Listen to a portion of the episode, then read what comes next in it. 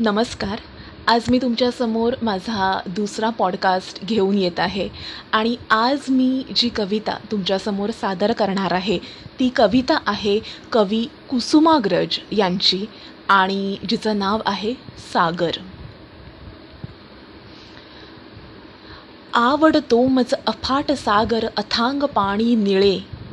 निळ्या जांभळ्या जळात केशर सायंकाळी मिळे. फेस फुलांचे सफेद शिंपित वाटे वरती सडे.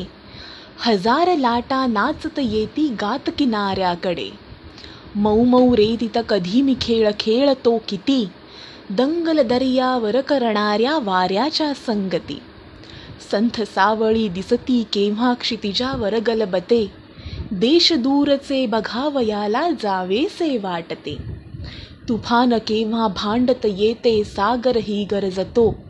त्यावेळी मी चतुरपणाने दूर जरा राहतो.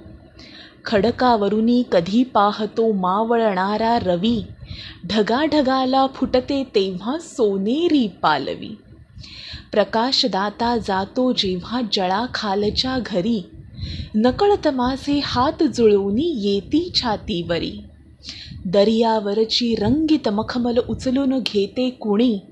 कृष्ण सावल्या भुरभुर पडती गगनाच्या अंगणी. दूर टेकडी वरी पेटती निळे तांबडे दिवे.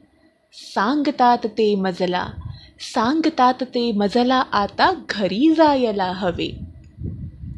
मित्रांनो ही कविता तुम्हाला कशी वाटली? आणि म्हणजे अर्थात कविता तर अत्यंत सुंदरच आहे कारण ती कविवर्य कुसुमाग्रजांनी लिहिलेली आहे. पण ती वाचण्याचा हा जो मी काही एक छोटासा प्रयत्न केलेला आहे तो तुम्हाला कसा वाटला? नक्की कळवा. धन्यवाद.